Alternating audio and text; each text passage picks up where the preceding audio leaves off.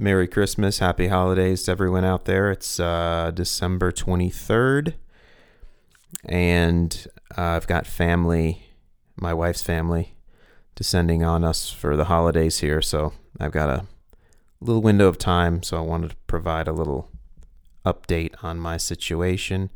Again, I don't want my podcast to be nothing but a leukemia update, but um, this is uh, probably the biggest development of the year, if not one of the biggest in my life. So I'm going to be focused on that a little bit now, but um, can't remember exactly where I left off. Uh, I think I was waiting for prognostic markers, and I was referred to MD Anderson in Houston, which is a, a major cancer center.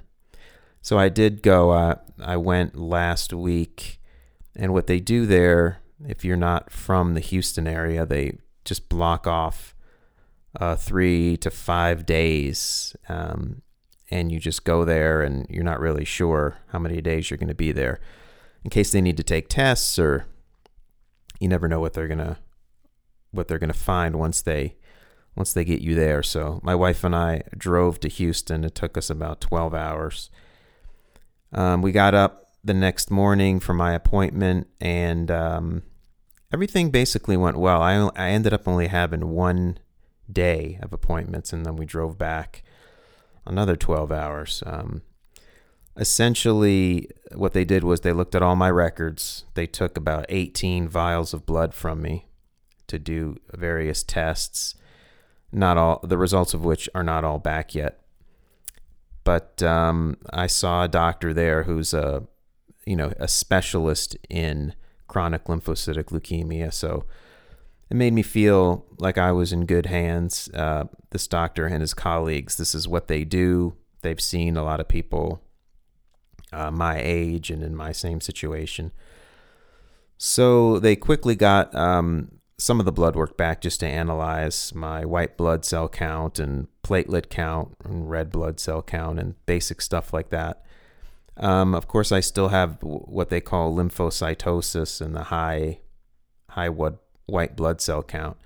Essentially, my white blood cells are something. The B cells is um, the issue when it comes to the CLL, and um, they just start to proliferate as cancer does in an out of control way, and they crowd out the other cells um, eventually, this can crowd out your red blood cells. It can um, crowd out the the blood cells that um, are in your immune system, and you just end up with problems. That your immune system will stop functioning properly. You'll be prone to infections. Um, and if your blood counts, you know, get out of whack for long periods of time, it can just lead to all the health problems and symptoms that come with this disease. Uh, and they have various stages. So essentially, I, I've got the the still the high white, white blood cell count, and um, it didn't seem to go up very much since the last time I checked. And one of the things about this is you really don't know when you're first diagnosed um, how things are going to go for you. They do some genetic testing and look for prognostic markers, but until they have about a year of data to see where your blood levels and symptoms are going. It's kind of hard to say with any sort of predictive accuracy if you're going to be uh, somebody who's going to need a lot of treatment and the disease would be aggressive, or you're somebody that is not going to need a lot of treatment. So we don't know where I am yet. But at this point, I feel fine. Uh, my only symptoms, other than you know these invisible things happening in my my bloodstream, is that I do have uh, three um, lymph nodes that are, you know, you can palpate them, you can feel them, and they're not very large. They're all three of them are small, but just the fact that these lymph nodes can be palpated and they couldn't before, that's a, that is a symptom. Uh, your lymphocytes will kind of collect in the lymph nodes and uh, the doctor's not sure if that's they're just going to get bigger or they could go up and down. It's kind of hard to say. But the presence of those um, swollen lymph nodes puts me, you know, it's it's counts counts as a symptom basically. So I'm not at stage zero anymore. I'm, I would be at stage one in the the uh, most common staging system. But still, I don't need treatment. The research shows that treating someone before they really have issues doesn't help in the long run. And so you're in this position, it's called watch and wait, where basically I just get my blood work checked every three months. And I sort of know what to look for now with the white blood cell count and platelets and red red blood cells. And um, if that starts to get out of whack, that's when they would most likely start treatment. And I'm also going to go back to MD Anderson in June. So for now, since we're in the early stages, you know, I'm going to go twice a year there and have them kind of check me over. Um, and I'll have every three months, I will just meet with a local hematologist that can do the blood work and send the results to MD Anderson. So really the next thing I need to do is just get my blood checked about three months from now and see where it is and just keep monitoring my symptoms and if things happen, if the blood work gets out of whack or I start to get symptoms and there there are a bunch of them weight loss, fatigue, night sweats, uh, uh, poor immune functioning. Uh, there's there's a bunch of things that could happen and it's a little unfortunate to have to be sort of watching for all these things and wondering if it's related to your to your cancer, but that's that's just where I'm at. So if I do get symptoms, then when I go to MD Anderson in June, I would start some treatment. And they just don't know. I could go, you know, years without needing it. Some people can go their whole life without ever needing treatment with this disease, but uh, most likely that's people that get diagnosed when they're older, like 70 or and then they, you know, they pass away of something else. Since I'm still in my 40s, the doctor is um, setting me setting my expectations for, you know, I'm going to be treated at some point. I'm just um, I'm too young and I have so much life left that eventually I'm probably going to need some treatment. The good news is the treatments have improved. Another reason why I wanted to go to MD Anderson is that um, they have they're at the cutting edge of these new treatments, many of which are they're called biologic agents.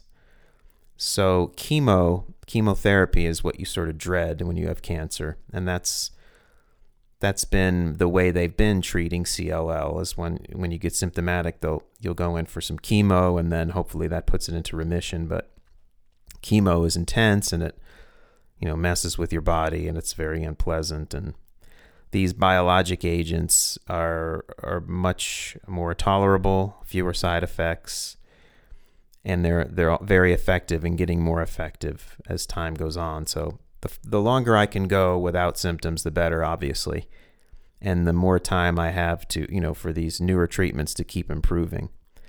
So my doctor doesn't expect I would need chemo in any event, when I do need treatment, it would just be a matter of most likely um, of taking a pill, these biologic agents in pill form. And um, they do various things like, you know, different drugs can sort of tag the cancer cells and other drugs can sweep them out of the blood system. And um, anyway, so if I do need treatment, I it's likely I won't need uh, super intense treatment, and then hopefully whatever treatment I do get would knock the disease into remission. And he was very optimistic. I mean, he said he does not wouldn't never expect that I would die of this CLL, that I would live a normal lifespan. It's just a matter of um, what kind of symptoms I have and how often I would need to be treated. Um, but uh, you, you just don't know in advance, and especially not at this early stage the prognostic markers that are in are all favorable so far. They're not all the results aren't in. They they took other blood tests. They're doing a deeper dive into there's so many genetic markers that come into play that give them a sense of how aggressive the disease might be and, and how to treat it in my case. But the the prognostic markers that they do have so far are favorable and um, so that's good. Uh, in a couple weeks, I'll know about some of the other ones. But my understanding is even if I get bad news on some of the other prognostic markers, it's not the overall picture shouldn't change much. Um, so either way, even if you're in the in the worst case scenario when it comes to prognostic markers, they have treatments now that uh, can be pretty effective in putting the disease into remission. Um, it's just a matter of uh, you know how intense the treatment is. Um, so that's where I'm at. Uh, this watch and wait. I know it can be difficult, apparently, psychologically, for people to kind of be somatically focused, and you, you become somewhat of a hypochondriac, kind of waiting for things to happen. You know that you have cancer, it's in your blood, and it's going to start doing things, but you just don't know when. And that's uh, so that's just something I have to cope with. I think I'm doing a decent job so far. I'm just living my life. The um, I don't know. So so on the CLL front, the news is relatively good. Um, now on the skin cancer front, this is sort of what kicked this all off. Was just about a year and a half ago. I got my first basal cell carcinoma. I had two of them. And then six months later, I had two more. And then just before I went to Houston, I, I got three biopsies done. And as soon as I got back from Houston, I got a call, and all three of them are cancer. Uh, that's not not a good thing. It's um, not the usual way. You don't usually get multiple basal cell carcinomas at the same time, and certainly not at this rate. So this would be seven um, surgical procedures to remove cancer. I'm going to have in like an 18 month span, and that's not uh, that's not good. That's not typical and it's extremely annoying, of course. Um, and I I do fear like how long this is going to continue because at some point, you know, my face and neck is going to be uh, just uh, nothing but scars, and it's you know it's a small procedure. It's not the end of the world, but to just have them so frequently and so many at the same time, you're you're always in a state of having wounds on your face and neck and trying to heal, and then it's more just the idea that I don't know when this is going to stop. You know, is this just how it's going to be? I'm going to, you know, every six months have more and more of these. And it's it's very likely related. I do have a genetic propensity for the skin cancer thing. Uh, my dad and various uncles had a lot of them. The fact that I have the leukemia uh, puts me at much higher risk just for worse outcomes overall, not only with basal cell, but melanoma, all kinds of cancers I'm at a higher risk for. I think essentially because I'm immunocompromised. My immune system, my white blood cells are all whacked out. So they're not doing the usual job of killing these um, uh, skin cancer cells. So, whatever the DNA repair mechanisms that in my case are damaged and out of whack because of the CLL, plus the genetic propensity for skin cancer, I'm just somebody who I think is going to have a worse time of it. And I have to be very careful of uh, more serious things like melanoma. I'm going to have to get checked constantly. And, um, you know, again, probably going to have a hard time of it with continually getting uh, these skin cancer lesions. So I got relatively good news on the leukemia front, then came back and the skin cancer thing kind of bummed me out. Um, but there's nothing I can do about it for now. I'm just going to try to enjoy the holidays, and I just have to. Uh, I just have to deal with the situation as it is. It could be worse. Going to MD Anderson is a, um, it's an interesting experience. You go there and you see that there's people from all over the country, all over the world, that are going there for for cancer care. Um, and it's pretty. Uh, it's just a world that I never never thought I would uh, uh, be part of. Just all these people, you know, with uh, you can see them with. Uh, you know their hair gone and and they're going there for treatments and they go there all the time for treatments and you, have, you see kids with leukemia and various forms of cancer and so, of course, I'm going to the leukemia section and seeing all these other people with masks on because they're immunocompromised, and and you're thinking, what the hell am I doing here?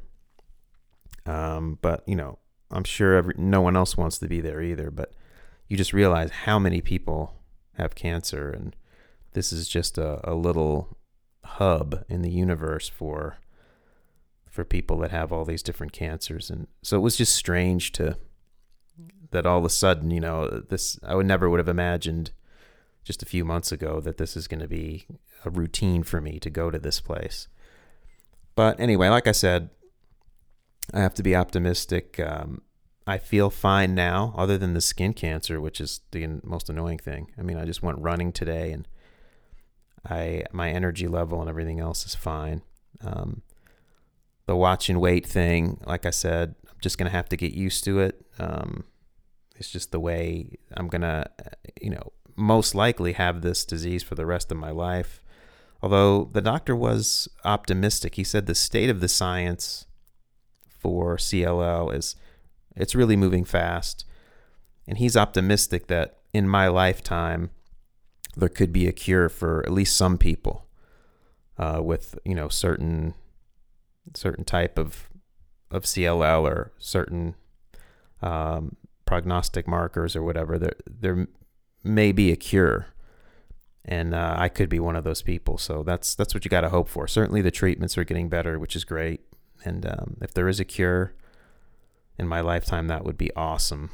Um, so I just have to be careful. And even uh, other than the skin cancer, I'm apparently at high risk now for just every everything, um, because uh, my my system is compromised in the way that it is. I have to be vigilant about all the other forms of cancer you can get. So that's uh, not a pleasant thought. Um, it does fill, fill you with a little fear, you, you know. So I'm uh, optimistic about the CLL, but then just because I'm at high high risk now for all these other things. Um, that just adds a layer of worry because not only are you watching and waiting uh, for symptoms of the CLL, but then you you know if you think you're at high risk for all these other cancers, then you're gonna wonder is what I'm feeling a symptom of some worse thing.